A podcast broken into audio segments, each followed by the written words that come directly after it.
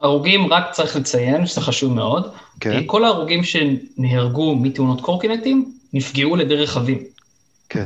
למיטב ידיעתי, אין הרוג אחד אה, מתאונת קורקינט, שלא מעורב בו אה, התנגשות של רכב.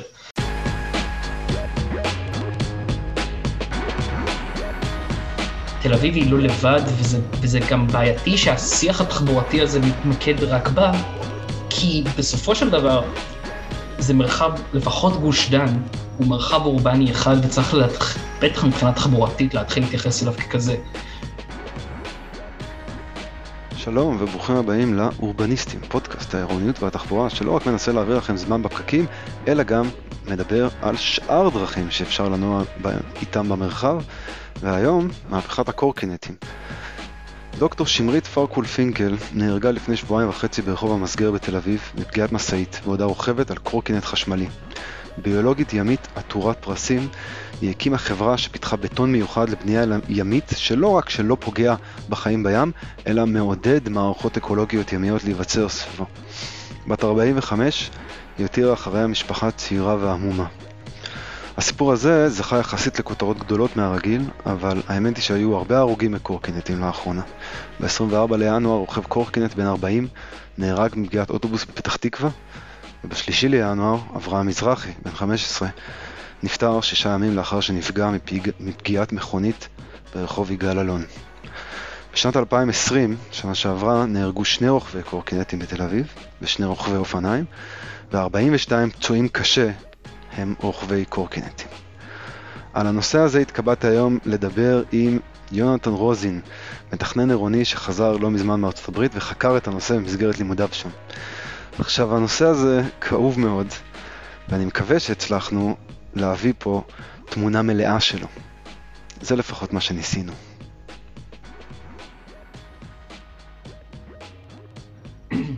אז שלום, יונתן רוזין, בן עשרים ותשע, מתל אביב, כיום מתכנן תחבורה בחברת פי ג'י אל, שזו חברה לתכנון והנדסת תחבורה. מה עוד? חוסן קורונה, אוהד מתוסכל של הפועל, אוהד מתוסכל של Manchester United, אוהד מתוסכל של New York Patriots, אוהד מתוסכל. מעביר את רוב זמני בעיקר מול הטלוויזיה, וזמנות אוכל מוולד כמו רוב התל אביבים. יפה, יפה. והגעת חזרה מארצות הברית לא מזמן. כן, האמת היא שזה, כן, קצת יותר מחצי שנה אני בארץ, אחרי שנתיים בארצות הברית, עשיתי תואר שני בתכנון עירוני באוניברסיטת קורנל. כן, אז אני הצלחתי לברוח עכשיו בזמן. קורנל בניו יורק, אז גרת בניו יורק? קורנל זה באפסטייט ניו יורק, זאת אומרת, זה משהו חמש שעות צפונית, בעיירה קטנה ומקסימה שקוראים לה איתקה. האמת היא שגם עשיתי סמסטר אחד בעיר עצמה, אבל בגדול רוב הזמן הייתי בעיר קטנה, באמצע שום מקום. יפה. וארצות הברית, התקופה שם השפיעה עליך ומה שאתה חושב על תכנון ותחבורה? לא, לא ארצות הברית, לא, לא, אני אחדד, זה לא שארצות הברית השפיעה עליי, על מה שאני חושב על תכנון ותחבורה, כמו שהלימודים עצמם השפיעו.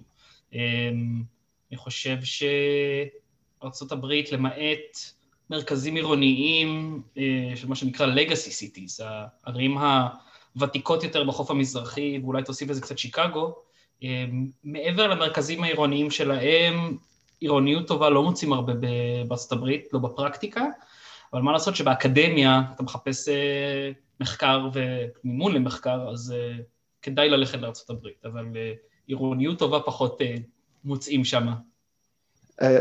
את העבודת תזה עשית על הקורקינטים. נכון, על קורקינטים חשמליים. ועל זה נדבר היום, על הנושא הכאוב הזה. כן, חן כאוב. חן כאוב. אז ככה תרצה לתת הקדמה? מה מעניין אותך בנושא של הקורקינטים ומה גילית? אז האמת היא שאני עזבתי לקורנל ממש כשהקורקינטים של בירד נכנסו לתל אביב,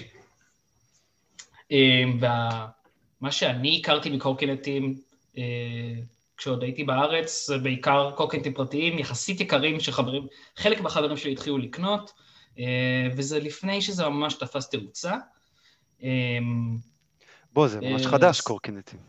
כן, סך הכל זה הקיץ של אלפיים שמונה עשרה, זה ממש לא כזה הרבה זמן, זה כאילו הקורקינטים השיתופיים, קורקינטים חשמליים, שזה גם מה שגיליתי במחקר על התזה שלי, יש פחות או יותר מ-אלפיים ושלוש בארץ, כולל חברות ישראליות שבנו קורקינטים חשמליים, זה עלה אלפי שקלים, אפשר למצוא אפילו ביוטיוב עדיין איזו כתבה של מנחם הורוביץ, משווה בין קורקינטים חשמליים שונים, שזה יהיה כלי התחבורה של העתיד, כשקורקינטים שם עולים בין חמשת אלפים ל-תשעת אלפים שקל, משהו מוגזם בטירוף, אבל גם כל קורקינט הוא כמו קטנוע קטן, זה לא, לא הקורקינטים הכלילים של שיומי שאנחנו רואים היום. Mm-hmm.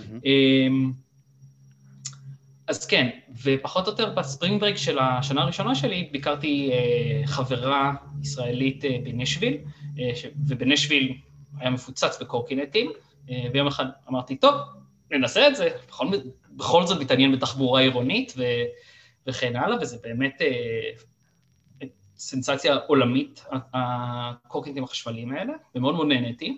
זה כיף. וזה מה?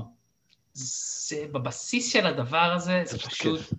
זה כיף, זה קל מאוד לתפעול, המחסום כניסה הוא אפסי, באמת, סיבוב אחד ב... ב מדרכה בחניון, במקום שהוא טיפה בלי אנשים, ומהר מאוד תופסים את העניין. לא צריך ללמוד לרכוב על זה כמו עם אופניים. ואז פחות או יותר הבנתי שאוקיי, יש בזה משהו מעניין. לקחתי בסמסטר שאחרי שני קורסים של תכנון תחבורה,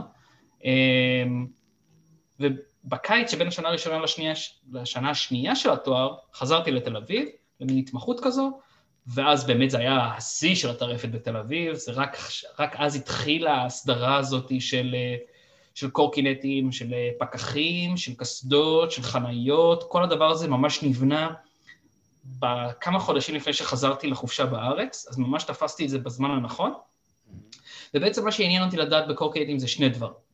אחד, מה הם התנאים שאפשרו את ההצלחה המטורפת הזאת של קורקינטים בתל אביב, כי באמת, באופן אה, מספר, כאילו, אבסולוטי, אה, ובאופן של שיעור של שימוש, תל אביב הייתה, חר... היא עדיין, חריגה מאוד בש... בכל הנוגע לשימוש של קורקינטים. זה אפילו משיחה שהייתה לי עם אה, מנכ"ל בירד ב... ב... ב... בישראל, אה, מנכ"ל בירד? אולי, לא זוכר כבר, לא משנה, אה, אמר גם שכאילו, הנתונים ש, שהם מציגים הם באמת חסרי תקדים בשאר הערים האלה, אז מאוד עניין אותי לדעת מה התנאים שבכלל אפשרו את זה והביאו להצלחה המטורפת הזו. ומצד שני, בתור מישהו שמתעניין בתחבורה עירונית, נקרא לזה אלטרנטיבית, זאת אומרת שאלטרנטיבית היא אלטרנטיבה למכונית פרטית, אז מאוד מאוד עניין אותי האם באמת ההצלחה הזאת של הקורקינטים יש בתוכה איזה יסוד שיכול לערער סוף סוף את השליטה המוחלטת של רכבים פרטיים אה, בערים ובמיוחד בתל אביב. אה, האם הוא אה, דיסטרפטר? לא רק, לא רק אם הוא דיסטרפטר, לא רק אם הוא יכול לשבש את זה, אלא ממש אה, להיות אלטרנטיבה. כי שיבוש, אתה יודע, זה מין נותנת מכה קטנה, ואז לנער את המערכת כדי שתוביל משהו חדש. אה, או ש... אבל אני מדבר אבל מעבר רק לשיבוש הזה של לנגוס באיזה חלק, אלא ממש לערער את ההגמוניה הזאת, וממש להוות אלטרנטיבה. אז זה בעצם הייתה התזה שלי. יפה.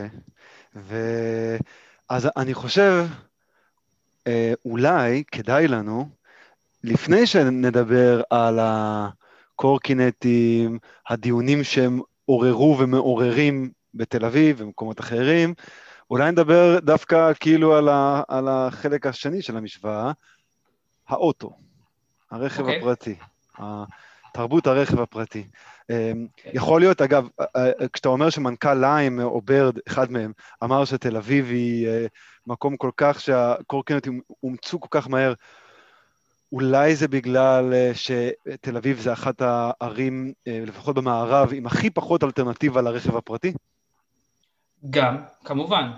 זה דרך אגב, מבין שלל הדברים שבדקתי במחקר שלי, נקרא לזה ככה, אז מצאתי ארבעה סוגי, כאילו, אני זיהיתי ארבעה סוגי תנאים שאפשרו את ההצלחה המטורפת הזאת של קורקינטים בעיר. קודם כל, לטעמי, זה התאים הפיזיים של העיר, בסופו של דבר מדובר בעיר קטנה, צפופה, מתוכננת עם רשת רחובות טובה, בעיקר שטוחה, אקלים, ים תיכוני, כמעט בלי ימי גשם, וזה קודם כל, זה כאילו הרקע שעל גביו הכל מתרחש. חוץ מזה גם התנאים הפיזיים של הקורקינטים, כמו שאמרנו, זה קל, זה נוח, זה מתקפל, זה כיף מאוד, כל החוויה הזאת היא מאוד מאוד זמינה למשתמש, להבדיל מדברים אחרים. אז זה דבר ראשון. היה מבחינת, כמו שאמרת, אלטרנטיבות אחרות לרכב פרטי, אז גם אין ספק שזה חלק מהעניין, זאת אומרת, היעדר תחבורה ציבורית איכותית, בין אם זה שיפור המערכת של האוטובוסים הקיימת, ובין אם זה אלטרנטיבות מסילתיות, שעכשיו אנחנו מחכים בקוצר רוח לקו האדום, שיפתח עוד שנתיים, אם לא יהיה עוד עיכוב, והקו הירוק והסגול, שעכשיו מתחילים טיפה לתפוס תאוצה, והמטרו שאולי יהיה כש... לא יודע. נהיה סקנים? שנהיה סקנים, אם בכלל. אז זה באמת כאילו חסרות אלטרנטיבות. דבר נוסף, שקראתי לזה מעין תנאים מוסדיים, זאת אומרת, כל המרווח הזה של רגולציה ואכיפה, שהוא במין, היה, היה במין לימבו כזה בין העירייה למשטרה למדינה, יש כן. בעיה מאוד uh, חמורה, משרד התחבורה לקח לו עשר שנים בערך, מאז שקורקינטים חשמליים ראשונים הגיעו לארץ, כאמור בסור אלפיים ושש, uh, עד שהוא כאילו יצר תקינה למה זה קורקינט חשמלי תקני, שלא נדבר על זה שאף אחד לא אוכף את כל תעשיית השדרוגים והשיפורים של אופניים וקורקינטים חשמליים. גם האופניים אז... הרי חוו כן. בום מטורף, ואני לא מכיר מקום בעולם שבו יש לך אופניים חשמליות האלה, שאתה פשוט פותח נצרה ואף איתם כן. כמו שיש בתל אביב. אז, אז, אז יש גם את, יש אותם עדיין, ובאמת הם זה, אבל יש גם את הדרגה מעבר, שזה, אם אני לא טועה, לתקן האירופאי שזה קוראים איי אחת, שזה ממש כמעט אופנוע חשמלי ברמה כזאת. זה אופנועים חשמליים שמגיעים כמעט חמישים קמ"ש, ויש גם, ממש גם צמיגים יותר רבים, וגם זה, כל השוק הזה מאוד מאוד פרוץ, שלא נדבר על כל מיני אין סוף יצורים אחרים של, אתה יודע, יש את החדי אופן האלה שאתה רואה בתל אביב עם אנשים נוסעים, או הסגוויים הקטנים האלה, או תלתי אופן, או ראיתי באמת דברים הזויים שבאמת אין להם תקינה, וזה הכל במין לימבו אחד גדול. לקח גם זמן עד שהעירייה התאפסה לעצמה ומצאה את הרגולציה הראשונה שהיא חשבה שהיא נכונה, ועשתה עוד גל שני של רגולציה, והם עדיין לא ממשיכים לעבוד ולשפר את זה. ובתוך המקום הזה, אז אתה יודע, זה, זה לא מוסדר כמו, אתה יודע, חוקי תנועה של רכבים הם מאוד מאוד ברורים, אתה יכול לדעת, אתה יודע בדיוק איפה אתה אמור לנסוע ומה מותר לך ומה אסור לך, אה, כמובן שאנשים עוברים על החוק, אבל בסך הכל אנשים נוסעים מאוד מאוד מסודר. גם, גם בתל אביב הייתי אומר שאם אתה מסתכל על כמה חנייה זה עניין פרוץ עדיין בתל אביב וזה, יש בעיה, יש בעיה עם אכיפה ותקינה וכל הדברים האלה. כן, כן, ובסוף, והסוג הרביעי של תנאים ש... זיהיתי, זה תנאים אה, טכנו-כלכליים, אה, זה גם ה... אחוז החדירה המאוד גבוה של סמארטפונים בארץ בכלל, שהוא די חריג לעולם, אה, ושל אינטרנט, זאת אומרת שהרבה יותר קל לך להשתמש בקורקינטים אה, שיתופיים, כי ברגע שיש לך טלפון חכם, יש לך צי עצום של קורקינטים זמין בכף היד. אה, יש גם את ההילה הזאת שיש לתל אביב כ... כ... עיר הייטק, שבמידה מסוימת היא נכונה, שגם סוג של מזמין אליה את החברות הגדולות האלה, שגם יושבות פה בכל מקרה, לעשות פה, ליצור, להפוך את תל אביב למין ארגז חול כזה. זה שוק קטן, לא מאוד מחובר לעולם, הכל מתנהל פה בעברית, אם אתה נכשל פה, זה לא הפסד גדול, וזה אחלה של, אחלה של מקום לעשות ניסיונות, ואם זה מצליח, איך זה מצליח טוב. מזכיר לי את החיסונים לקורונה. אם כבר מדברים לניסוי. כן, זה לא ניסוי, לא משנה, לא ניכנס לזה עכשיו, אבל, אבל כן, זה, יש את המקום הזה, וגם העובדה שהעיר תל אביב, העירייה, מאוד, מאוד בול, מטפחת את הדימוי הזה, של הסטארט-אפ ניישן ושל הסיליקון בדי, או איך שלא קוראים לזה, ובכלל תל אביב כעיר עולם. אז, הרי, אז תל אביב מאוד מאוד, מהעיר, העיר היחידה בארץ של המשרד חוץ לעיר עצמה, יש לה כאילו אגף שעוסק בדבר הזה, אז מאוד מאוד חשוב להדימוי הזה, וזה גם משפיע על, על הרצון של העירייה להביא את הדברים האלה, ולהראות שהיא יכולה להציע המון המון פתרונות טכנולוגיים, כי הפתרונות התשתיתיים והעמוקים הם הרבה יותר קשים להשגה. הרבה יותר קל להגיד, אוקיי, הבאנו את בבל, שזה מגניב, ותזמינו אותו באפליקציה, וזה מין שירות תחבורה ציבורית כזה, מותאמת ביקושים, ויש לזה אלגוריתם מיוחד שעושה את המסלול, ו- וידה, ידה, ידה, במקום לשפר את התחבורה הציבורית בעיר, שזה פרויקט הרבה יותר מסובך. אז זה בגדול. כל זה באמת בא על גבי שליטה מוחלטת, בין אם בפועל ובין אם ברעיונית, של מכוניות במרחב העירוני. תל אביב היא בלי ספק עיר מכוניות רצינית מאוד. כן. זה חבל, כי אין, באמת, יש לנו את אחת הערים הבודדות שתוכננו במאה ה-עשרים, והן מוצלחות מבחינה עירונית, לפחות בכל הנוגע לגבולות העיר גדס, נקרא לזה ככה, שזה פחות או יותר מיפו עד... מיפו, איילון במזרח והירקון בצפון. אין הרבה ערים בעולם שתוכננו במאה ה-עשרים שהן בנויות ככה, בצורה מאוד מאוד עירונית וקומפקטית וחכמה, עם גריד, סופר גריד טוב כזה, ופוטנציאל להליכתיות מאוד מאוד גבוהה, והנוכחות של הרכבים פה היא, אני מקווה שהיא עניין של זמן, זמן קצר יותר מאשר ארוך יותר, אני מקווה, אבל כן. בוא, בוא נדבר רגע על עניין של תרבות, תרבות רכב. אני מכיר את זה שכל עם אוהב להגיד לעצמו, אנחנו מתים על מכוניות, אמריקאים, לא, לא אומרים שהם מתים על מכוניות. אני הייתי פעם באיזה קורס תכנון עירוני בשוודיה, השוודים. לא מתים על מכוניות, ברור שעכשיו הישראלים הם מיוחדים מאוד, כי הם באמת מתים על מכוניות. עכשיו, סתם, זה ברור, כולם מתים על מכוניות, אבל יש איזה, הקשר שיש למכונית הוא איזשהו קשר מיוחד, הוא, הוא אפילו, אני חושב, מעבר ל... כולם אומרים, מכונית זה הכי נוח, מכונית זה הדבר היחידי שיכול להביא אותך מאלף לבית, לפי דעתי, יש בזה דברים עמוקים יותר. עכשיו, אני ראיתי שבתזה שלך אתה מדבר על זה. תצא להרחיב? בטח. בסופו של דבר, זה מאוד מעניין, כי המכוניות, לפחות, תלוי איפה, נסתכל על ארצות הברית, כי בסופו של דבר, הרכב הומצא פלוס מינוס פחות יותר באותו זמן בגרמניה, באנגליה ובארצות הברית. פורד, מרצדס ו... לא יודע, מה החברה הבריטית הראשונה שהתחילה לעבוד על זה, אבל לא משנה.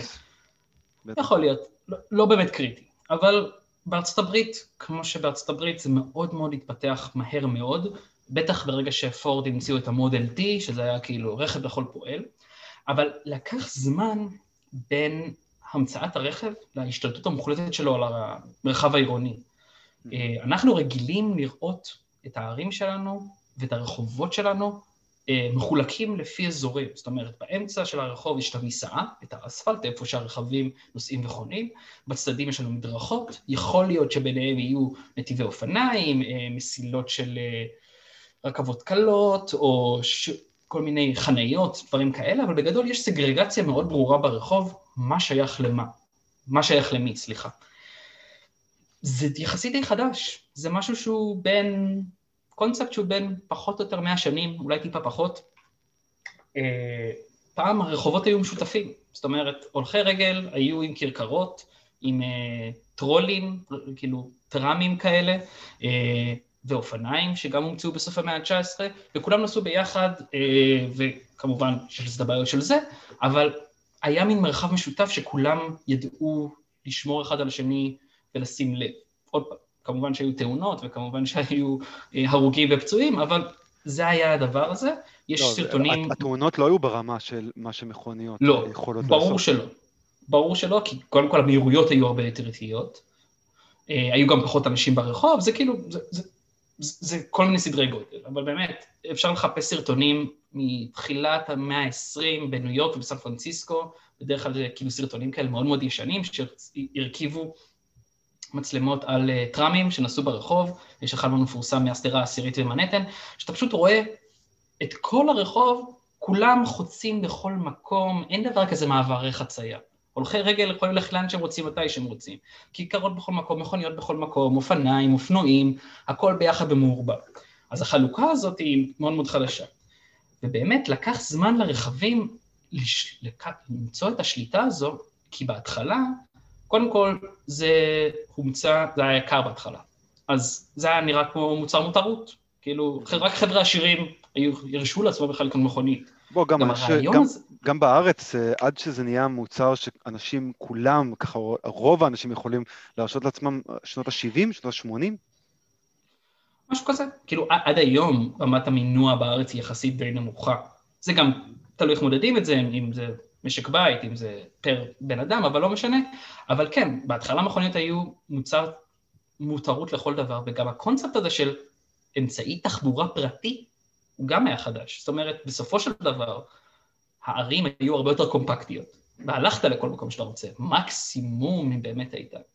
לקחת קרקרה, סוס, אם היית בעיר טיפה יותר מתועסת, היה לך איזה אה, אומניבוס, מה שהפך אחר כך לאוטובוס, כן. או היה לך איזה טרם, וזה, וזה, והעיר גם הייתה הרבה יותר קטנה. אז לקח זמן למכוניות. ברגע שהמכוניות השתפרו טיפה, מבחינה מכנית ונהיו יותר מתוחכמות ויותר משוכללות ויותר מהירות וגם יותר זולות, התחלת לראות יותר מהם ברחובות. וככל שנהיו יותר מכוניות, ככה נהיו הרבה יותר תאונות דרכים. ובתחילת המאה ה-עשרים, זאת אומרת, נגיד, מעד עד אלף תשע מאות שלושים וקצת, מכוניות היו דבר מאוד מאוד שערורייתי, לפחות בארצות הברית, אני פחות מכיר את ההיסטוריה האירופאית, אבל אני מניח שהיא מאוד מאוד דומה, ובאמת כמות ההרוגים והפצועים, בעיקר גם ילדים שגם, ששיחקו ברחוב, כי דרך אגב, הקונספט הזה של גן שעשועים, זה תולדה של היעל, היעלמות הרחוב, כי פעם הרחוב והמרחב הציבורי היה איפה שכולם נמצאים וכולם משחקים. גן שעשועים זה מקום מוגן לילדים, מפני סכנת המכוניות, אה, בגדול. אז אה, כל הדבר הזה של ה, ה, המכונית כ, כמפלצת מוות, זה הדימויים מאוד מאוד חזקים בארצות הברית בתחילת המאה ה-עשרים, שזה היום נשמע אבסורדי לשמוע כי ארצות הברית, זה הארץ של המכוניות, ורק ארץ לחופש, קח את המכונית לתוך המדבר האינסופי, עם הרי הרוקי ברקע, זה כולנו ראינו את, את האימג'ים האלה בסרטים, וזה טבוע אצלנו בזיכרון הקולקטיבי, יותר מכל דבר. ובאמת זה לקח, היה מהלך מאוד מאוד ארוך מצד חברות הרכב, חברות נפט, חברות פלדה, וכל קומפלקס. המערך הזה, כל המערך הזה, שכדי לקדם את הדבר הזה, יצרו, כאילו זה, אני בעיקר מדבר מתוך התזה שלי על ספר שקוראים לו סטריט פייט, של בחור בשם, לא, לא אדוארד נורטון, לא השחקן, אבל נורטון, אתה יכול, נמצא לינק, תשים את זה אחר כך בפודקאסט. פייטינג טראפיק. פייטינג טראפיק, סליחה, לא סטריט פייט, כל הספרים האלה חוזרים על השמות שלהם הרבה, אבל זה ספר מדהים שהוא באמת מראה איך הרכב כאילו נולד ואיך הוא השתלט על המרחב הציבורי בערים האמריקאיות, וגם בסופו של דבר לטענתו הרס את הערים האלה. אז באמת יש איזה מין, אם השתלטות המכוניות על הרחוב, זאת אומרת, השתלטות הרחוב וגם העיצוב הפיזי של הרחוב שנגזר מהמכונית, הרעיון של רמזורים, הרעיון של שלטי, של, של, של כל שלט, של זכות קדימה, של עצור, של, זה הכל כדי בסופו של דבר למתן את המהירות ואת הסכנה של הרכבים מצד אחד, וגם למקסם את היעילות שלהם ואת המהירות שלהם. בעיקר הייתי אומר למקסם את היעילות שלהם, הרי אם תחשוב על בעיקר מה שפה בלונדון ובאנגליה אוהבים להתווכח עליו הרבה, הריילינגס, כאילו, איך אומרים? מחסום, לא יודע, מחסום שהולכי רגל לא ירדו לכביש. כאילו, למי זה נועד? זה לכאורה נועד להגן על הולכי הרגל. בפועל זה נועד לתת, כאילו לא להפריע למכונית, בעיקר. בדיוק, בדיוק. אז ברגע שמי שמעצב את המרחב העירוני, בהכללה גסה, הם מהנדסי תחבורה או יועצי תנועה, שהפונקציה שהם רואים זה איך אני הופך את התחבורה המוטורית בעיר, איך אני מייעל אותה, אז המרחב העירוני נראה בצורה מסוימת. ובאמת, בסופו של דבר, עם, עם הפיתוחים הטכנולוגיים של המאה ה-עשרים, והתיעוש של הרכבים האלה, ובסופו של דבר, ההפיכה של הדבר הזה למוצר די זול, אז מה שקרה, אפרופו הגמישות הזאת, ומה שאמרת שהאוטו הוא הדבר הכי נוח שיש בעולם, ונותן לך את החופש הזה להגיע מכל מקום לכל מקום, אז לפחות בואו נשים בצד עכשיו נסיעות בין עירוניות רחוקות, או נסיעות נגיד לאיזה טיול בטבע למכתש רמון או דברים כאלה. אבל בגדול, יש פה היפוך שאנחנו פחות שמים לב אליו. זה לא שהמכונית מאפשרת לנו לנסוע לכל מקום באופן חופשי, וזה כאילו, וזה הגדולה שלה.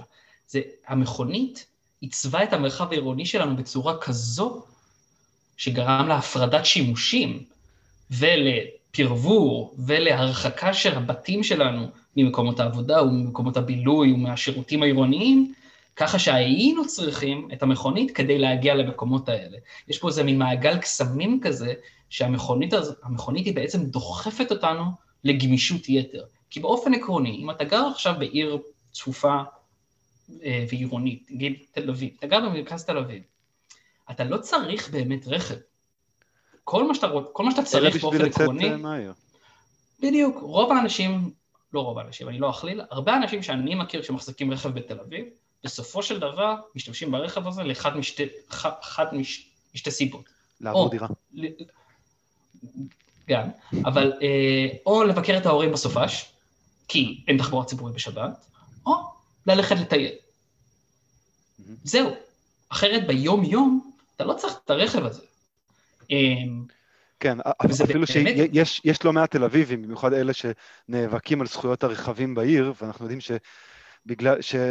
עכשיו הסיפור הזה במיוחד, עכשיו עם הקורונה, וזה שהם מרגישים קצת נדחקים, הם, הם מתפוצצים קצת, ויש יש הרבה אנשים שמחזיקים רכב גם בגלל שיש להם יעדים, יודע, אנשים פחות צעירים, אז הם עובדים אולי במשרד באור יהודה, ולא בא להם לקחת האוטובוס באור יהודה. אין ספק, ברור, בסופו של דבר, אתה יודע, עוד פעם, זה, זה, זה, אנחנו נכנסים למעגל קסמים הזה, זאת אומרת, התחבורה הציבורית בארץ היא לא מספיק טובה, אנשים קונים רכבים פרטיים כדי להתנייד איפה שהם רוצים, ואז אין מספיק אנשים שמשתמשים בתחבורה ציבורית, התחבורה ציבורית לא, לא מספיק משקיעים בה, יותר אנשים קונים רכבים, וזה מין מעגל קסמים שלא נשבר. אז שוב, ברור לי שיש הרבה מאוד אנשים שלא יכולים לבזבז את הזמן שלהם באוטובוסים, שעומדים בפקקים, או שזה, וזה יותר מורכב לנהל משפחה עם תחבורה ציבורית, בהנחה שהעיר עצמה היא לא, העיר עצמה לא מתוכננת כראוי לזה.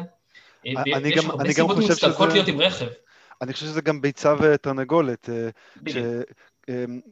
כשהעיר גם ככה מפוצצת במכוניות וקשה להגיע למרכז שלה, אז עסק אומר, אני אפתח משרד, והרבה עסקים עושים את זה, זה דיברתי עם מתכנן התחבורה שוקי כהן, שדיבר על זה בגאווה, הגודש הגיע למצב כזה, שבו משרד פשוט, היעדים משתנים, המשרד הולך לאור יהודה, ועכשיו אני רוצה לגור בתל אביב, אני לא רוצה לגור באור יהודה, זה לא אני ספציפית.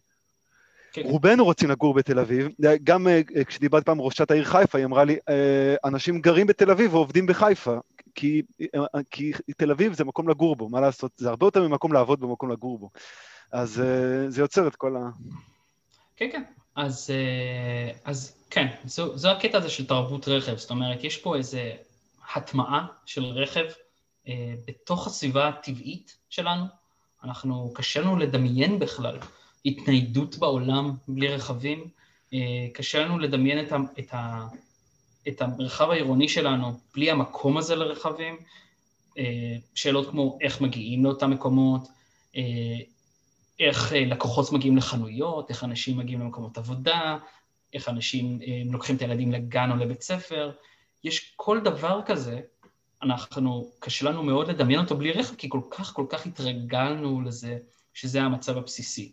עכשיו, דרך אגב, צריך לציין, משהו כמו מעט יותר, כמעט רבע מהאוכלוסייה בארץ, ממשקי הבית בארץ, הם חסרי רכב, זה קודם כל. כמה, כמה שוב?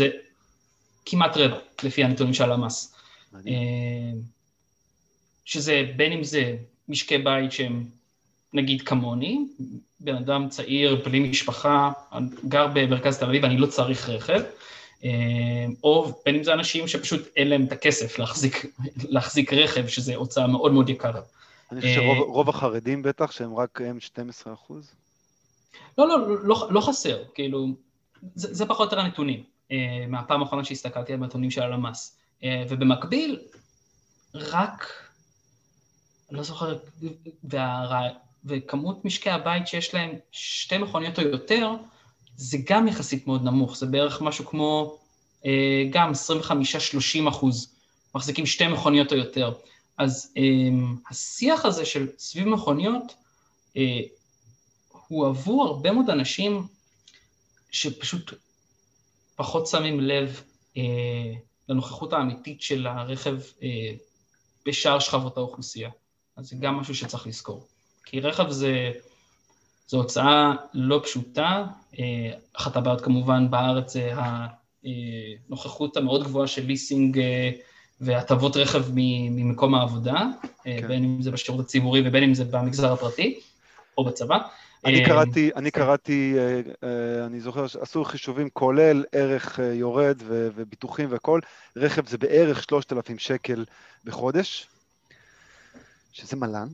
שזה המון. כאילו, להרבה אנשים זה דומה לשכר דירה, כאילו אם אתה לא גר בתל אביב, זה דומה לשכר okay. דירה, וזה זה טירוף, זה רק אחד. אם, אם אתה משפחה עם, עם שני רכבים, שישת אלפים שקל, זה סיפור, כן, אבל, ויש לך את הליסינג האלה ש, שמורידים,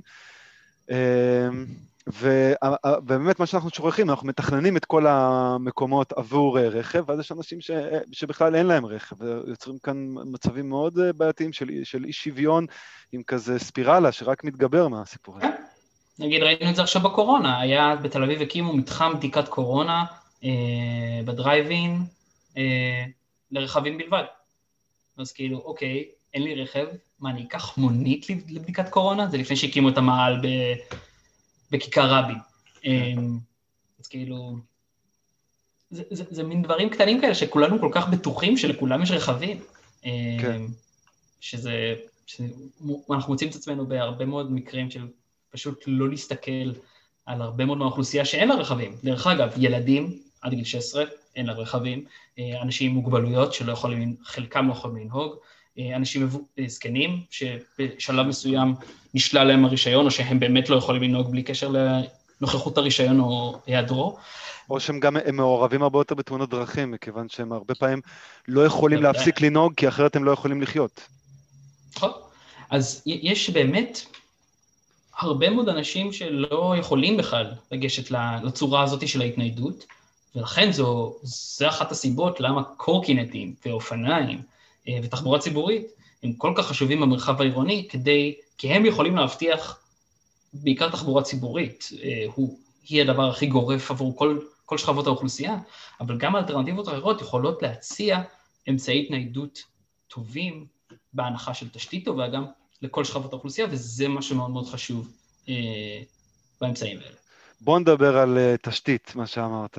אז קיץ אלפיים שמונה עשרה, זה אגב הקיץ שאני עוזב, אני, אני עוזב את תל אביב, נותן לה להשתגע עם הקורקינטים, ומה שאנחנו שומעים, אם, אם אתה מסתכל במיוחד בתקשורת, כאוס ברחובות, אנשים נדרסים, הקורקינטים, וביחד עם האופניים החשמליים שהגיעו, אני חושב באזור, כאילו, הגיעו לפיצוץ באזור אלפיים חמש עשרה, כאילו כמה שנים קודם, לא הרבה, ו- ואנחנו רק שומעים כותרות, עוד, עוד הרוג ועוד הרוג, הקורקינטים האלה, מכת מדינה. הרוגים, רק צריך לציין, שזה חשוב מאוד, כן. כל ההרוגים שנהרגו מתאונות קורקינטים נפגעו לדרך רכבים. כן. למיטב ידיעתי, אין הרוג אחד אה, מתאונת קורקינט שלא מעורב בו אה, התנגשות של רכב. שזה מאוד מאוד חשוב להגיד, כן? לא, יש המון תאונות אחרות שקשורות להתנגשות של אה, קורקינטים או אופניים בהולכי רגל שנגמרו בפציעות, חלקן חמורות, לא מזבזל בזה, אה, אבל עדיין בסופו של דבר חשוב לזכור שבכל הנוגע לתאונ... להתנגשויות קטלניות, אה, פציעות חמורות ומוות, אה, זה רכבים, הם האחראים העיקריים של זה. וכן, בסופו של דבר... אני ראיתי את מיטל להבי, כשהציגה את מהפך הפירמידה בתל אביב, היא אמרה שהנתונים של איכילוב על הנפגעים מקורקינטים, תשעים ושלושה אחוז כשהקורקינט היה על הכביש ולא על המדרכה. זה המספר שהיא נקבה בו, תשעים ושלושה אחוז. אז כן, ובסופו של דבר, אתה יודע, אני, אני חושב שתשתית היא, היא דבר קריטי. כי בסופו של דבר, כשאתה, כשרואים, כאילו המבחן לטעמי לנתיב אופניים מוצלח או לא, זה האם ב... יש שם רחוב מסוים, יש נתיב בו, איפה, איפה הרוכבים של האופניים והקורקינטים באמת רוכבים? האם רוכבים על הנתיב, האם רוכבים על הכביש, או האם רוכבים על המדרכה? ברגע שרוכבים על המדרכה או על הכביש, באופן כללי, עוד פעם אני מחליל, זה סימן שהנתיב עצמו לא טוב. זה סימן שמשהו בו לא מאפשר נסיעה רצופה ובטוחה אה, בנתיב עצמו, ו, ורוכבי קורקינטים ואופניים, מכיוון, שה, ה, מכיוון שהאכיפה כזו פרוצה, מכיוון שהכלי רכב עצמו הוא כל כך... אה, גמיש וקל, יכולים לרשות לעצמם לנסוע לחילופין על מדרכה, על נתיב אופניים או על הכביש, ולרקוד על שלושת החתונות בבת אחת. ובאמת, כן אפשר לראות בבירור שאיפה שיש תשתית טובה, רוכבים יעדיפו לרכוב על בתשתית הזאת, וזה אחד הדברים שגם מאוד מאוד, אחד הטיעונים הכי טובים, עבור נתיב האופניים, זה העובדה שזה מטיב עם כל משתמשי הרחוב. זאת אומרת, זה שאופניים וקורקינטים חשמליים יצומצמו לנתיב אופניים, זה עוזר גם לנהגים שמתוסכלים מאיך שנהגי אופניים, איך שרוכבי אופניים ורוכבי קורקינטים רוכבים בכבישי תל אביב, שזה באמת סדום ועמורה. זה גם יקל על, על רוכבי אופניים עצמם, שפשוט יהיה להם יותר נוח, וגם זה יקר על הולכי הרגל, שגם סובלים מהם מהמדרכות. אז יש משהו, מכיוון שאנחנו נמצאים בעולם שנשלט על ידי מכוניות פרטיות, שמכריח אותנו לחלק את הרחוב לרצועות האלה, שכל רצועה יש לו משתמש אחר, אז ברגע שאנחנו בתוך המצב הזה, ואנחנו לקחנו עוד הרבה זמן לחזור למצב שבו, אתה יודע, רחובות שלנו נראים כולם כמו אה, מדרחובים או רחובות משותפים, כמו שאפשר לראות בקצת בערים בארץ, מרכזי הערים יותר ותיקים, ירושלים, תל אביב, אולי קצת חיפה, אולי קצת באר שבע, בערים והעתיקות, או שמה שאפשר למצוא הרבה באירופה כמובן, אז עד שזה יגיע, ההקצאה הזאת של רצועות ברחוב לאמצעי הרכיבה השונים, היא סופר קריטית לבטיחות של כולם, קודם כל, ואחרי זה גם לניידות ולנגישות שלנו. אני... הרגשתי עם השיח סביב הקורקינט, עם, עם כל הכעס שהוא מעורר, אני אלך להשוואה ש, שעשה, לא יודע, מותר לדבר עליו, עמוס עוז. האמת, 아, האמת שזה זה עם אבא מכה, אתה מכיר את המטאפורה שיש לו? הוא אומר שהיהודים והערבים הם כמו שני ילדים של אבא מכה, שהם רבים אחד עם השני, אבל בעצם ה, ה, ה, הם שניהם שונאים את האבא. שזה העניין, אם עכשיו שאני חושב על זה עם המוסוס, אבל אני חושב שהקורקינטים הגיעו, ואז המכוניות הרגישו שיש כאן משהו שמערער את מעמדן, והם גרמו להולכי הרגל ולרוכבי הקורקינטים לריב אחד עם השני, כדי שאף אחד לא ידבר על הפיל בחדר, במקרה הזה על המכונית, ולא בחדר אלא ברחוב, המכונית, שהיא, אז, תכלס, הבעיה. אז אני חושב שזה, אני לא הייתי מגדיר את זה ככה. אני חושב שהכעס על הקורקינטים אה, ועל אופניים אה, הושג בזכות עצמו וביושר, ויש סיבה מאוד טובה לכעוס על uh, הרבה מאוד מרוכבי הקורקינטים באופניים בעיר. אני לא מזכה אף אחד מהאשמה. יש סיבה, יש סיבה. אני, אני מכיר שכאילו, אנשים נוסעים בצורה פרועה על הכביש. במקביל, היעדר התשתית והיעדר התחבורה הציבורית הטובה בעיר, היא לגמרי באשמת העירייה והמדינה, וההיסטוריה של זה, לא רק העירייה בתקופה האחרונה, זה העיריות לדורותיהן, אבל אני חושב שמה שאמרת, אפרופו הפיל שבחדר, זה בדיוק העניין הזה, זה, ה... זה ההטמעה הזאת העמוקה של מכונית כברירת המחדל התחבורתית. זה, זה, זו ברירת המחדל. אתה רוצה, כאילו, כדאי שיהיה לך רכב. לא מדבר רק על תל אביב, מדבר על כל מקום בארץ. רכב, אם אין לך, אנחנו יותר נמצאים במקום שקרוב לאמירה המפורסמת שמיוחסת למרגרט תאצ'ר, שאומרת, אם אתה... אם אתה גבר רציני מעל גיל שלושים, ואתה נוסע בתחבורה ציבורית, אתה, אתה צריך להחשיב את עצמך ככישלון, שכנראה שהיא לא אמרה את זה, אבל לא משנה. אז אנחנו יותר קרובים בתפיסה שלנו לאמיר, למצב הזה, מאשר לאמירה ש... לא זוכר קוראים לראש העיר הזה של בוגוטה, שאמר את הציטוט הבא, שאמר שמדינה מפותחת לא נמדדת בכמות העניים שנוסעים ברכבים, אלא בכמות העשירים שנוסעים, משתמשים בתחבורה ציבורית. יש לנו הרבה, יש לנו הרבה זמן לעבור, הרבה, הרבה מרחק לעבור, כדי שנגיע מנקודה אחת לנקודה השנייה. אז כן, אז בסופו של דבר, עכשיו, בשנה האחרונה, ביתר שאת, אפשר לראות שהעירייה באמת התחילה לעשות מהלך הרבה יותר, עיריית תל אביב, הרבה יותר לכיוון אה, תחבורה ציבורית ונתיב האופניים, באמת עכשיו יש גם, אה, בח, גם היה קצת בחסות הקורונה אה, כמה נתיבים טקטיים שנפרסו בעיר, אבל גם עכשיו, בשנה הקרובה מתוכננים הרבה מאוד נתיב, נתיבי אופניים להיבנות ברחבי העיר, גם בצירים חשובים, ויש לאט לאט, זה, זה תופס יותר ויותר תאוצה. לצערנו, תל אביב, בגלל המבנה העירוני שלה, שאפשר להודות לסר פטריק גדס, על התוכנית המהממת שהוא עשה לנו, היא מהערים היחידות שיכולות להרשות לעצמה לעשות את זה, כי, כי בגלל המבנה העירוני שלה. תלך ל, לא יודע, ראש העין, רחובות, כל מקום, לקראיות, לאשדוד, יש הרבה מאוד מקומות שפשוט, אפשר כמובן לעשות נתיבי אופניים בכל מקום, כן? השאלה היא איזה אפקט יהיה על זה על העיר, ומה משטר שימושי הקרקע, מה ה... אה, האם יש... מה, מה רמת העירוניות שמה, והאם היא, היא תשרת את זה. אה, ובאמת, בתל אביב אפשר לראות את זה באופן מאוד מאוד אה, בולט ומהר מאוד.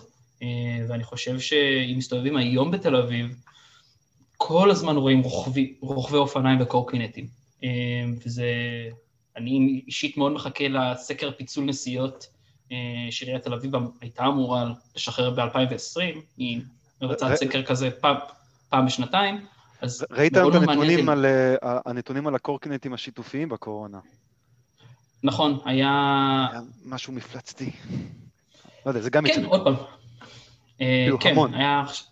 כן, אז מישהו, מישהו ציץ בטוויטר, אפרופו הקטע הזה שהייתה עלייה של, בתוך הנתיבים הטקטיים, בכמה חודשים האחרונים, נצפתה עלייה של כמעט שבעה, עשרה אחוזים, לא זוכר כמה. אני חושב פי שלוש או פי ארבע, זה שלוש מאות, ארבע מאות אחוז. סליחה, צודק, זה היה ממש בסדרי גודל ולא באחוזים בודדים, וזה ממש האמירה מהסרט הקלאסי Field of Dreams, If you build it, they will come. Uh, וזה נכון לנתיבי אופניים, זה נכון גם לכבישים עם רכבים, וזה נכון גם לנת"צים ולתחבורה ציבורית, uh, למטרו, לרכבות קלות. אז uh, כן. Uh, uh, תגיד, אבל uh, קורקינט, אתה שם אותו באותה קטגוריה כמו אופניים? אתה לא מרגיש לפעמים שהוא... Uh... אני לא שם אותו באותה קטגוריה כמו אופניים. לא? אני אישית... כאילו, אתה לא מרגיש שזה קצת אקסטנשן של הליכה? זה הליכה מהירה יותר? כאילו, אה, לא. היה, כאילו, זה האידיאל, זה מה שזה היה, אני, אני מבין, כאילו, שזה בעצם כלי שאתה יכול להיכנס בו באיזה ילד, ו, וזה יכול להיגמר נורא רע, אבל באידיאל זה לא איזה משהו שהוא בעצם יותר דומה להליכה מאשר לנסיעה. במקור, כן, קורקינט רגיל, זאת אומרת, קורקינט רגיל, בלי מנוע חשמלי או מנוע בעירה, הוא הכי לתת ביתות ולהתקדם, זה קצת כמו סקייטבורד, זה, זה, אם הוא בלי מנוע, קורקינט הוא כלי תחבורה מאוד מאוד לא יעיל, מבחינת כמות האנרגיה שאתה משקיע, לעומת המרחק שאתה יכול לנסוע. זה הבדל של מאה ושמונים מעלות מאופניים, שזה כן. האמצעי תחבורה הלא ממונה, הכי יעיל מבחינה אנרגטית שאפשר לחשוב. כאילו, אתה יכול עם הרבה פחות אנרגיה שאתה משקיע, להתקדם הרבה יותר רחוק והרבה יותר מהר. אז אני לא שם אותם באותה קטגוריה. לא, אבל החשמלי, מה קורקינט החשמלי? אז כן, גם קורקינט חשמלי. אני חושב ש... עוד פעם, אני בעד ריבוי של אמצעים תחבורתיים בעיר. וזו אחת הסיבות שאני בעד קורקינטים. אבל אופניים רגילים הם הרבה יותר טובים מכל... רגילים, לא ממונעים, הם הרבה יותר טובים לטעמים מבחינה עירונית, קודם כל כי הם איטיים יותר, דבר שני, הם הרבה יותר סביבתיים, זאת אומרת, אין בטריות, לא צריך להטעין אותם בחשמל, הם משומשים הרבה יותר, זמן, משך החיים שלהם הוא הרבה יותר ארוך מאשר קורקינט חשמלי. זהו, יש הרבה טענות על אורך החיים. תשמע, אני הייתי בפריז, עיר מקסימה, שגם אימצה את הקורקינטים האלה בטירוף, ובדיוק ראיתי איך דגים, קורקינטים מלאים בבוץ מהסיין, כי הקורקינטים האלה עפים כל הזמן. גם העיפים אותם. גם העיפים אותם. בסן, ספציפית. אבל כן, לא, אז אופניים הם יותר נכונים למרקם העירוני, גם כי, עוד פעם, ברגע שהם לא חשמליים, אז הם גם איטיים יותר, אבל גם ההפעלה שלהם היא הפעלה גופנית. זאת אומרת, קודם כל זה טוב, גם למי שרוכב, כי זה פעילות גופנית, אבל גם אתה נמצא הרבה יותר בשליטה, באיך שאתה נוסע, את היכולת שלך לבלום היא הרבה יותר גבוהה. אז כן, אבל מצד שני, אנחנו לא נמצאים בוואקום, זאת אומרת, אני לא משווה קורקינטים אך ורק לאופניים רגילים או להליכה, אני משווה אותם לאמצעי התחבורה השכיח ביותר, שזה המכונית. אז בסופו של דבר, ברור שאני מעדיף קורקינטים על מכוניות. הם פחות מזהמים, הם פחות רועשים, הם פחות מהירים, הם פחות כבדים, הם פחות מסוכנים, הם פחות תופסים מקום, וכן הלאה וכן הלאה וכן הלאה. אז, אז כן, זה, זה לא באותה קטגוריה, אני חושב שאופניים רגילים הם הרבה יותר טובים, אני חושב שאופניים חשמליים הם הרבה יותר טובים, אני חושב שאופניים חשמליים זה פתרון מצוין. בגלל הגלגלים הקטנים, הקורקינט הוא כאילו יותר מסוכן, כי אין לו מנוברינג, הוא לא יכול להסתובב יותר מדי בגלל גלגלים קטנים, כל דבר יכול להעיף אותו. בדיוק, אבל ומצד שני, אופניים חשמליים, זה כלי רכב ביניים מצוין, נגיד אם אתה גר בטבעת הראשונה או השנייה שמסביב לתל אביב, אופניים חשמליים שמגיעים לנגיד בין ה-עשרים לשלושים קמ"ש כזה, בהנחה שיש תשתית של אוטוסטרדות אופניים, מה שהאופנידן אמור להיות בסופו של דבר. אתה יודע, כאילו למה שלא מישהו מפתח תקווה יעלה על אופניים חשמליים וייסע עשר, חמש עשרה, עשרים דקות לתל אביב או מקריית אונו או מבת ים חולון או ראשון. זאת אומרת, זה יכול לעזור מאוד לטווחים הבינוניים ארוכים, מה שקורקינט חשמלי לא יכול לעשות מבחינת טווח או מהירות.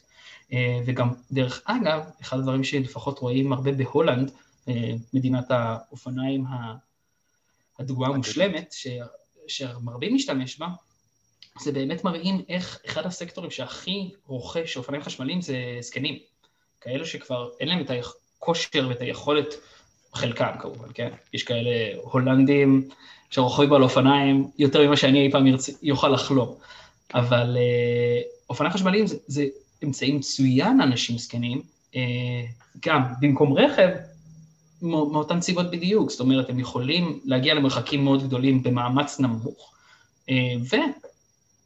והיכולת של לשלוט בזה וכל היתרונות האחרים שיש לאופניים חשמליים על רכב.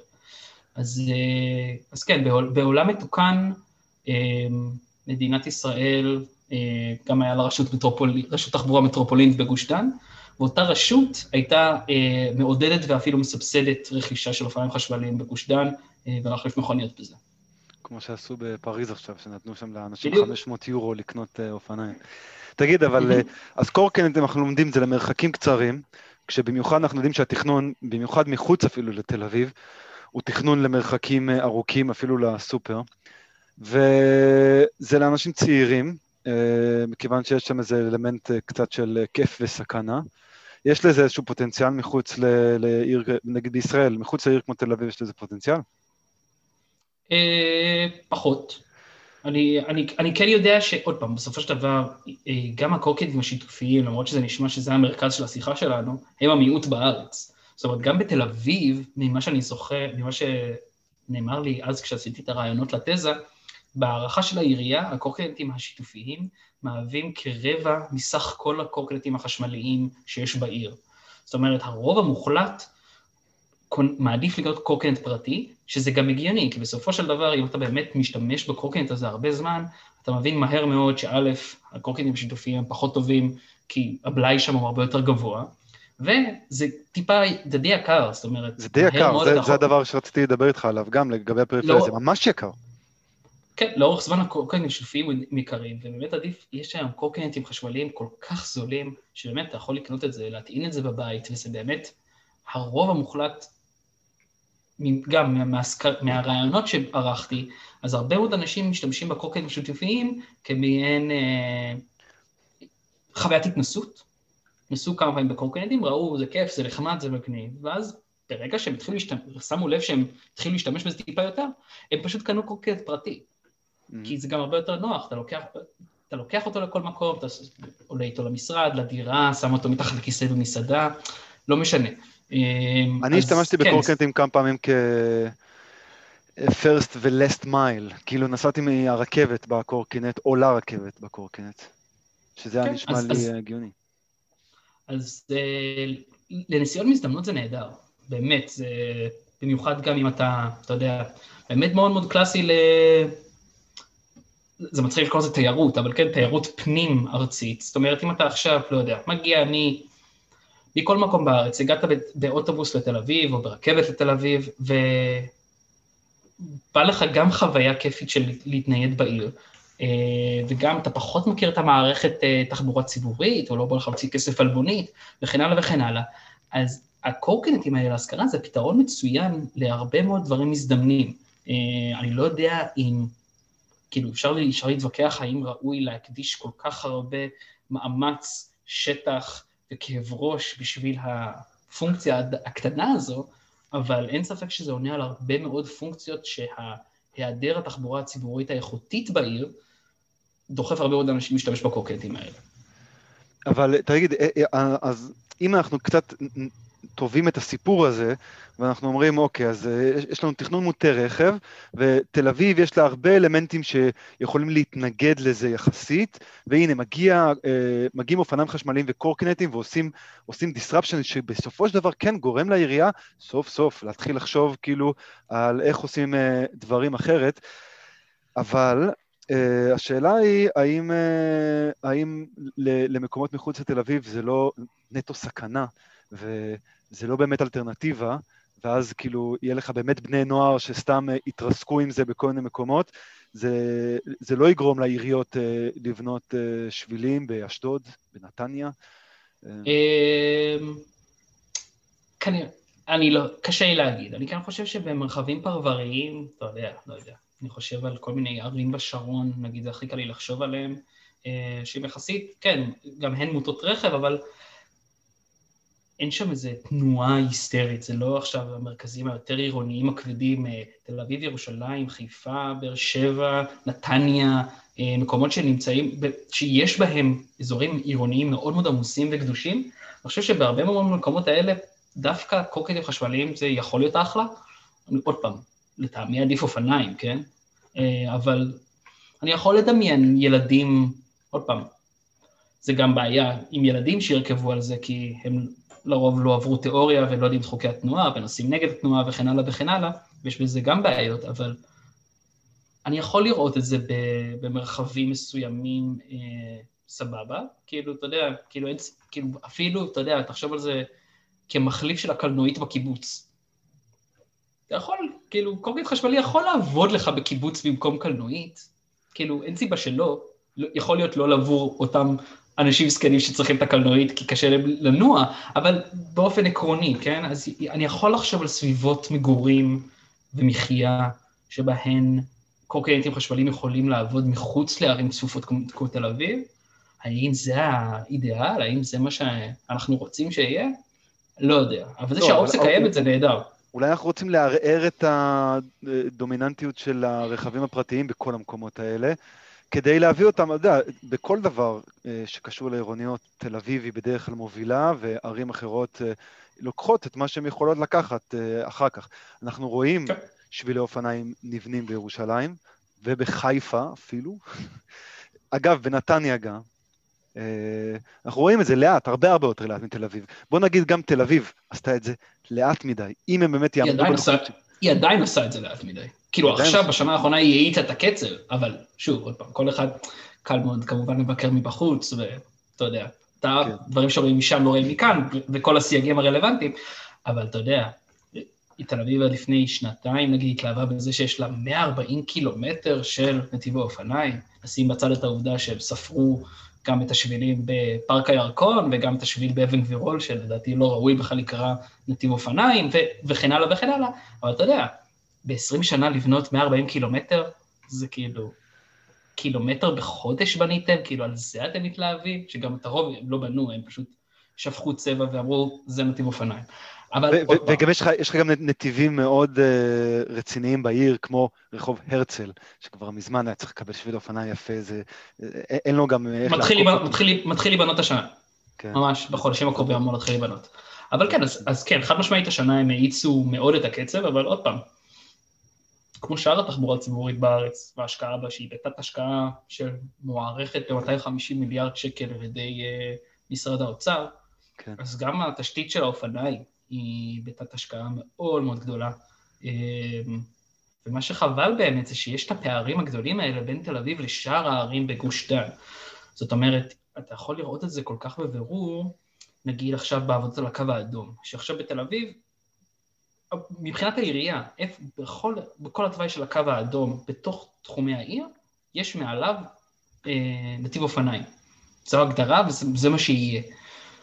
ברגע שאתה יוצא לרמת גן, ואז פתח, בני ברק, ואז פתח תקווה לכיוון מזרח, או לבת ים, נראה לי זה מגיע לחולון, אני לא בטוח, הקו האדום, אני לא זוכר, העיריות זה כבר, זה לא, זה לא שם, נטע לא החליטה שהיא סוללת נתיבי אופניים כחלק מהעבודה על הרחוב, שזה חבל, כי זו הזדמנות פז, אבל יש פערים מאוד מאוד גדולים, שזה חבל, כי בעצם ההפרדה הרי בין תל אביב לרוב, בטח בטבעת הראשונה שמקיפה אותה, בת ים חולון, גבעתיים ורמת גן, זה בדיחה הרי, שזה עיר אחרת, כן?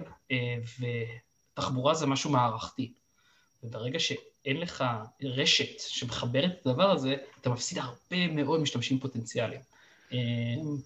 נו, עכשיו יהיה אוף נידן, בעזרת השם. כן, אם מירי רגב תסכים לשחרר את התקציב בשבילו, אם תישאר בכלל שר התחבורה בממשלה הבאה, אבל זה לא העניין, גם האופנידן זה על תקן מעט מדי מאוחר מדי, כאילו, זה אפשר, אפשר וצריך לעשות הרבה יותר מהאופנידן הזה, לטעמי. אני גם חושב, בסופו של דבר, אתה יודע, נטע, לשים רכבת קלה או מטרו, זה יבואו לחולון או לזה, בסופו של דבר גם הם יהיו בעד זה, כי הם מבינים שזה השקעה. שביל אופניים, זה כל, כל עיר וכל שלטון מקומי צריך להילחם, כאילו, קודם כל צריך לרצות להילחם על זה, ואז צריך לנהל את המלחמות האלה שלו בעצמו. אם ירצה. אני יכול להגיד לך שפה יש לנו את, הרי לונדון מחולקת שלושים ושתיים עיריות, יש לנו את קנזינגטון. קנזינגטון קוראים לה הסלידרין שלה, של לונדון, מבחינת שבילי אופניים, כי הם לא מסכימים, הם לא רוצים שבילי אופניים, פשוט לא נותנים, אז אי אפשר, אי אפשר לעבור אותם. כל, לונדון יש לה הרבה חלקים שהם, זה הרבה תלוי באיפה אתה. ברור. כן. הקני, איפה שכל ההיפסטרים, יש שבילי אופניים. שאלה אחרונה. כן. אז דיברנו על הדומיננטיות של הרכב, ודיברנו על תהפוכות תחבורתיות, כאלה שקורות מהר, כמו עם הקורקינט והאופניים החשמליים, וכאלה שקורות לאט, כמו שינוי בתפיסה של העירייה ובנייה של מערכות תחבורה עתירות נוסעים שמתקדמת, ודיברנו על ההבדלים בין תל אביב לבין שאר הארץ. אתה אופטימי לגבי איזשהו שינוי במעמד הרכב, אולי איזשהו איזון, יצירת איזה נורמל חדש? אופטימי כן, כמה אופטימי אני יכול, אפשר להתווכח, אם אני חושב שתל אביב תהפוך להיות פריז, קופנהגן, אמסטרדם, אוטרכט בקרוב, לא. האם יש את הפוטנציאל הזה? כן. אבל עוד פעם, אבל שוב, אבל גם האופטימיות הזאת היא מלווה בפסימיות של תל אביב היא לא לבד, וזה, וזה גם בעייתי שהשיח התחבורתי הזה מתמקד רק בה, כי בסופו של דבר זה מרחב, לפחות גוש דן, הוא מרחב אורבני אחד, וצריך להתח... בטח מבחינה תחבורתית להתחיל להתייחס אליו ככזה. ואם אין אה, נתיבי אופניים איכותיים אה, שמתחברים מקריית אונו, אה, או גני תקווה, אה, עד לתל אביב, זה גם בעיה של תל אביב, כי בסופו של דבר, לא רק תל אביבים חיים ונוסעים בתל אביב, אלא משהו כמו חצי מיליון רכבים כל יום נכנסים לעיר הזו. וצריך ואפשר להניע אותם ממכוניות, ממכוניות פרטיות לאמצעים אלטרנטיביים.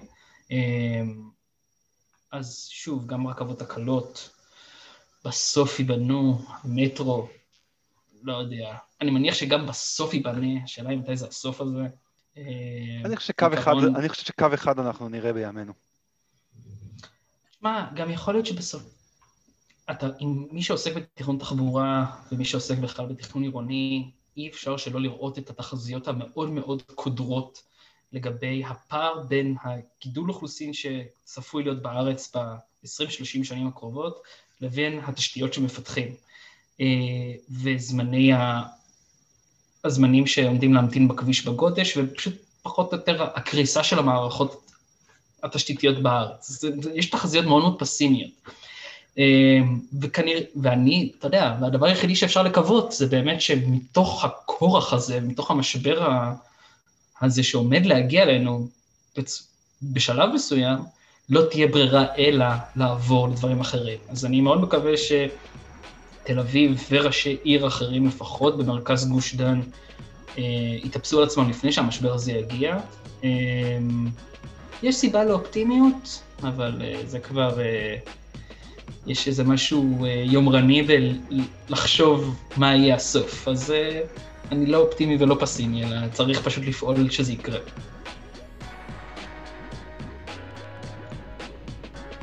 קצת לפני הקורונה, לפני שנה ומשהו, התחיל עיתון גלובס בקמפיין להעלאת המודעות מנפגעי קורקינטים בשיתוף פעולה עם בית החולים איכילוב ומשרד הבריאות. הם דיווחו נתונים יומיים של נפגעים ומאושפזים. בנתונים זוועתיים, מאה חמישים וחמישה רוכבי קורקינטים פונו לבית חולים רק בחודש דצמבר אלפיים תשע עשרה, ועוד מאה עשרים ושבע רוכבי אופניים חשמליות.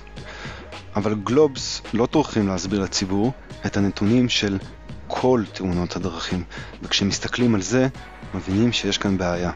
עשרים ושלושה אלף איש נפגעים כל שנה בערך בתאונות דרכים בישראל, שישים ושלוש בממוצע ביום, רובם ככולם עם מכוניות, בין אם נוסעים בהן או אם נפגעים מהן. בכל תאונות ההרוגים שבהם היו מעורבים קורקינטים, הייתה מעורבת גם מכונית. רוצים לדבר על תאונות דרכים? על הכיפק. אז בכל מה שקשור למרחב העירוני, צריך לדבר על איך מעטים, מעטים מכוניות. זה הפתרון האחד והיחיד. תודה רבה ליונתן רוזין, תודה רבה לאיתמר דיג'ל, טרומפלדובה לביט ואונגה על הייצוב. עד כאן האורבניסטים להפעם. חג שמח.